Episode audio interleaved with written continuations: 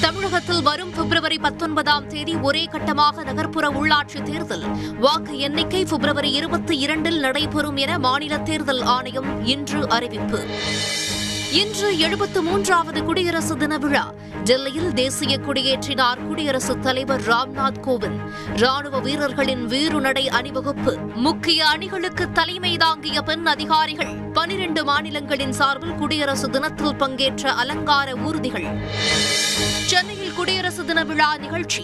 கொடியேற்றி தொடங்கி வைத்தார் ஆளுநர் ஆர் என் ரவி. அணிவகுத்த அலங்கார ஊர்திகள். டெல்லியில் நிராகரிக்கப்பட்ட அலங்கார ஊர்தியும் பங்கேற்பு. அலங்கார ஊர்திகள் தமிழகம் முழுவதும் பயணம். தொடங்கி வைத்தார் முதலமைச்சர் ஸ்டாலின். பத்து பதினொன்று பனிரெண்டாம் வகுப்பு மாணவர்களுக்கு பிப்ரவரி ஒன்று முதல் நேரடி வகுப்புகள். முதலமைச்சரிடம் பரிந்துரை அளித்திருப்பதாக பள்ளிக்கல்வித்துறை அமைச்சர் அன்பில் மகேஷ் இன்று தகவல். அதிமுக குறித்த பாஜக எம்எல்ஏ நயினார் நாகேந்திரனின் சர்ச்சை பேச்சு. எடப்பாடி பழனிசாமியை தொடர்பு கொண்டு வருத்தம் தெரிவித்ததாக பாஜக மாநில தலைவர் அண்ணாமலை இன்று விளக்கம்.